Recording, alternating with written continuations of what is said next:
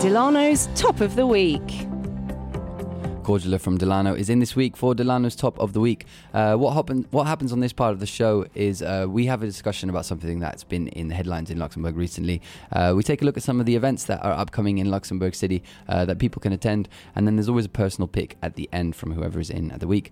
Uh, as I said, Cordula is with me this week, and we are talking about the closure of the maternity ward in Ettelbruck, uh, which has happened recently. why did it have to? Why has it had to close down, or not close down, but close temporarily? So um, it was quite quite short notice. Um, as you said, the maternity ward um, at the Centre Hospitalier du Nord uh, closed, essentially because of a shortage of um, doctors specialising in uh, neonatal care and emergencies. Um, so the hospital found itself in a situation where, for example, regular anesthesiologists had to resuscitate newborns, um, which they are not specialised in, and would then have to sort of, you know, they cannot ensure intensive care treatment of infants. And at least uh, the hospital said that at least twice a month they had to call in help from the Centre Hospitalier de Luxembourg, the CHL in Luxembourg City. Um, but obviously, it takes some time for a doctor to travel from the city to Ettelbruck, um, during which time they had to take care of both the mother and child. Um, and then at the same time, that doctor was obviously then missing from CHL because they had to go to um, Ettelbruck, and the hospital just uh, decided that it couldn't uh, continue functioning in this way. Um, I mean, around 800 babies are born in Ettelbruck a year, which is not that much, so it's quite a small maternity ward. Um, and um, yeah, so they had to temporarily close down while they find a solution to this. And is this uh, shortage of specialists? Is this something that's uh, unique to Luxembourg, or is it kind of um, something that we see in other countries as well in Europe? We do see it in other countries as well. Um, I mean, in Germany as well, there have been sort of warnings that there will be um, shortages of doctors, especially in the coming years. Um, I mean, if we if we look at Luxembourg, I think around um, twenty percent of doctors, so one in five doctors, are aged sixty or over, um, which means that in the next sort of five to six years, we will see one in five doctors retiring, um, and they obviously need to be replaced at some point. Um, and so, and we already had another hospital, um, the uh, Centre Hospitalier Emile Mayrisch, which is in uh, Esch-sur-Alzette. They have also warned that at, in their maternity ward, they will also have, um, I think, around a half of doctors retiring in the next five years. Um, wow. So they will also need to replace those people um, so that they can you know deliver the care that, that is needed. Mm-hmm. You um, you mentioned just there that the closure was kind of at, at short notice, um, and that people didn't really know that it was going to happen. Why? What happened there? So we don't really know where the communications blunder happened, um, but the hospital had a had a board meeting on over the weekend, I think on the Sunday even, and um, there was then an urgent parliamentary question that was asked by a, a, member of parliament, and these documents are public. As soon as they're submitted to parliament, anyone can see them. Um, and the question asked, you know, the, the hospital has decided to close down its maternity ward. What does this mean? What is being done? Um, and so immediately it was picked up in the news um, that this was closing down. Um, and then the hospital itself, at nearly 10 p.m. in the evening, issued an official statement. Um, but at this time, there were already, well, mothers who had recently delivered a baby who were already who were already staying at the ward. You know, thinking that they would be kicked out on Monday, which absolutely isn't what happened. Mm-hmm. Uh, so anyone who was already the, in care there is obviously able to stay until you know they leave the ward. Um, but also mothers who were supposed to be giving birth there in the next couple of weeks, you know, called the hospital on the Sunday um, to find out what is happening. Um, nobody really knew because the hospital was having a meeting on the Monday to discuss. You know how they would sort of communicate this to their patients, um, so it did end up being a bit chaotic on the on the communication side. So, will mothers that were due to give birth in in Ettelbruck be reallocated to other hospitals in Luxembourg? Yes, so the, the main two hospitals who will be taking this on are the Bohler Clinic in uh, Kirchberg and also the CHL. Um, but depending on where you are, um, obviously Ettelbruck was a hospital that served the, the north of the country. Mm-hmm. Um, so mothers who live sort of further up north, um, for example, Vianden or Wiltz, or um, really will have to travel further. Will have to travel further. Mm-hmm. Yeah. And are there uh, comfortably enough beds and specialists for the mothers in those other hospitals to kind of accommodate all the extra patients?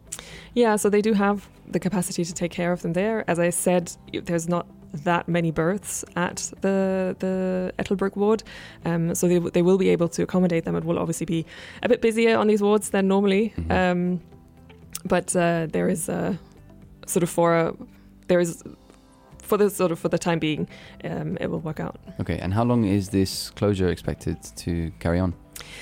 We don't really know. So they uh, they have announced a plan to reopen the ward. Um, there's no date yet, um, but the Centre Hospitalier du Nord, so the one in Ettelbruck, and the CHL, they have found an agreement um, on how to sort of ensure care. So the um, Ettelbruck ward will only be taking on low risk pregnancies in future, um, which already significantly lowers the risk of needing uh, sort of these uh, specialists. Um, there will also be more like emergency medical transport available to transfer um, both mothers and uh, infants if needed. Um, there will also be a trained team for infant resuscitation at the CHDN, which was one of the sort of sticking points of why they closed. Um, so there is there is this plan which was agreed on uh, Friday, um, but there's just no precise date yet when all of this will be put into action. Hmm. You mentioned uh, just uh, before um, that there's this kind of downward trend in um, in in like staff numbers of doctors in general. Uh, a lot of doctors retiring, um, and uh, not enough young doctors entering practice in Luxembourg. Do we know why this is? One of the problems is that up until very recently, Luxembourg didn't have any medical education. Hmm. Um, so anyone who wanted to become a doctor would leave the country to go and study abroad, um, and then a lot of people quite simply just didn't come back. Mm-hmm. Um, I mean, I think this is something that happens in many different areas when you know young people they go away and they study, they maybe they meet someone or whatever, they start their career somewhere else and they they just don't make their way back to Luxembourg. Um, so that has that has changed. The University of Luxembourg they um, launched a bachelor in medicine in 2020 and they're expecting to launch a master's program in uh, 2023, um, as well as a bachelor in nursing science. Um, and there are also plans, for example, to have a uh, for Luxembourg and France to cooperate on a nursing school, um, because Luxembourg really relies on cross-border workers in its health, in its healthcare system. So around a quarter of doctors and two-thirds of nurses um, commute into the country from Belgium, France, and Germany. Um, one of the particularities also about Luxembourg is that um, it is very difficult for foreign doctors to start work here um, because you need to provide proof that you speak French, German, and Luxembourgish. Mm-hmm. Um, and with French or German, um, you have to be able uh, to speak at a B2 proficiency level, which is fairly advanced. And there are also very lengthy um, procedures to recognize um, non EU qualifications um, which sort of hinders access to medical professions. Um, for example, for the spouses of expats who come here, one of them comes here for a job, even if the other one has a medical qualification, um, it'll be very difficult for them to start work here. Um, so I think all of those are sort of part of the reason um, why we're in this situation. Okay, um, and is this is this something that could be a problem for Luxembourg in in the future? If I mean, you've mentioned that the there are these new courses starting at the university, which hopefully will do some uh, good to resolving the situation. But are we looking at like a crisis of doctors in Luxembourg at some point? Well, obviously, it would take even though the the students who have started now. Uh, mm. So the first year of the bachelor's mm. in 2020, um, medicine is a field that takes has a very long period of, um, of training before yeah. um, uh, people can start working. So it will take a while for all of these measures to really sort of see um, a sort of like a new wave of doctors potentially starting in Luxembourg. Um, there are some areas, for example, in occupational health, where Luxembourg is already kind of below an EU target. So um, there's one doctor for around 5,000 employees, when the EU standard is one per 3,500. Um, and there are similar risks with sort of GPs, for example, um, that uh, doctors' offices will just have to take on a lot more patients. Um, so I wouldn't exactly say that we're looking at um, a crisis in uh, sort of doctor shortages, and some of these things are still a few years away. Um, but it is definitely something that needs to kind of be addressed in the long term. Um, but again, it is a problem that, that we are seeing in, in other countries in the EU as well. Okay. Great. Well, thanks uh, for updating us on that. Uh, let's look at some events that you've got picked out for um, the listeners um, over the coming week. The first event that you'd like to talk about is um, the pottery market, which happens on Easter Monday, I believe. Exactly. So it's the um, it's called. Um, it's a pottery market that happens in Luxembourg City, but also in Nospelt. And um, it's so it's the first time that it's back since the start of the pandemic. It was cancelled in 2020 and in 2021, um, and it's really sort of a quintessential piece of Luxembourg, I'd say. Um, it's where you buy. Uh, uh, the Péckvillchen, they're called. So it's a little uh, bird-shaped uh, clay whistle, Mhm. um, and it's so so. There's been shards found around Luxembourg City, um, dating as far back as uh, the 16th century. Wow. Um, so it's something that has been going on for a very long time. Um, the oldest written records of the Éimaischen in Luxembourg City date to 1827, um, and these kind of appear to show that there was like a mass celebrated at the San Michel Church in Luxembourg City on Easter Monday in honor of the Potters Guild, which sort of links the Easter Monday with this pottery market. The San Michel Church is the one. Um, it's sort of like a, tu- a few doors down from the tube. That's probably the Right. yeah. um, the sort of landmark nearest that most people will know. Yeah. Um, and it kind of lost its significance a bit over the years, especially sort of in the run up, uh, sort of in the 1920s and 30s. But then it really regained um, in significance um, after the Second World War.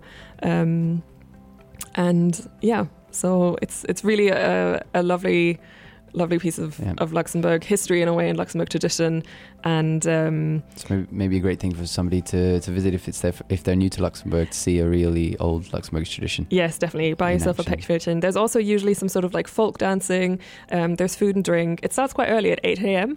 All right. Um, so it's from 8 to 5. It usually gets kind of busier from around noon. Mhm. Um, I think up until, like for now, the weather report says that it will be sunny. Um, so it should just be a really nice day out. And um, yeah, so you can go to the one in Luxembourg City or the one in Nospelt um, and just, uh, yeah, discover a bit of bit of Luxembourg. Great.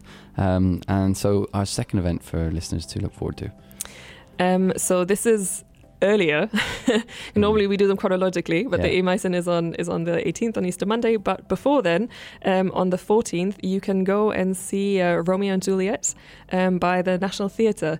Um, there was supposed to be a, a stage show with um, Josh O'Connor, who's fairly well known, I think, for playing um, Prince Charles in the recent um, seasons of The Crown, and um, Jessie Buckley. Um, and but then the pandemic happened, and obviously they couldn't do the show. So what they did instead is what they they did a filmed version of the play, um, and they also used kind of the backstage spaces of the National Theatre, um, and it's really sort of interestingly done. And that film is now it was available in the UK and in the US on uh, different sort of uh, video on demand platforms. But it's now also being shown in uh, Luxembourg, and that's at uh, Cine Utopia on the 14th.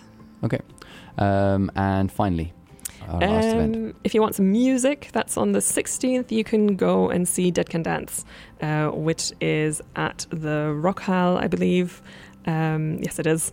And um, yeah, it's a kind of iconic 4AD band. Mhm. And uh, if you want to catch them um, for some live music, you can do that on uh, Saturday. Great. And all of these events can be found on the agenda section of the Delano website as well. Uh, let's end things with a personal pick from you. What have we got this week?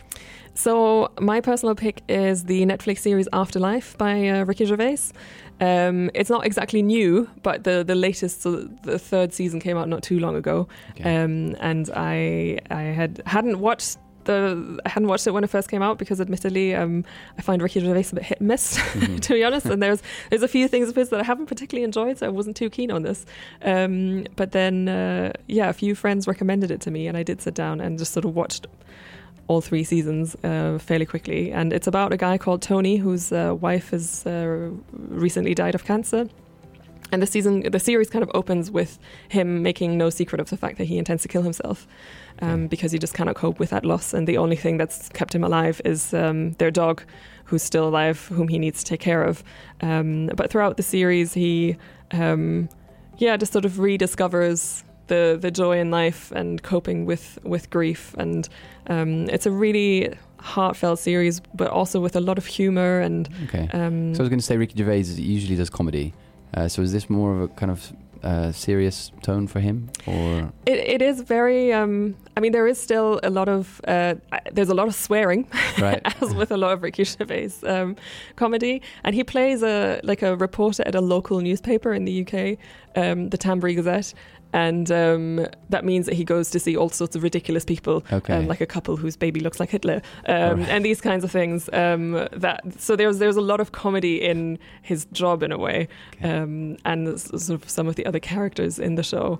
Um, but it's definitely a lot more sort of pensive um, than some of his other things that I've seen.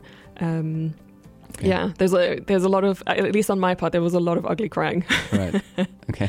Well, I haven't seen it. I'll I'll check it out for sure. Um, thanks very much for coming in for top of the week this week. Uh, we will be posting this interview to our website for people to listen back uh, to find out all those details. Uh, and uh, yep, events can be found on delano.lu as well. Uh, thanks very much. We'll see you or your colleague next week for another top of the week. Thanks for having me. Cheers.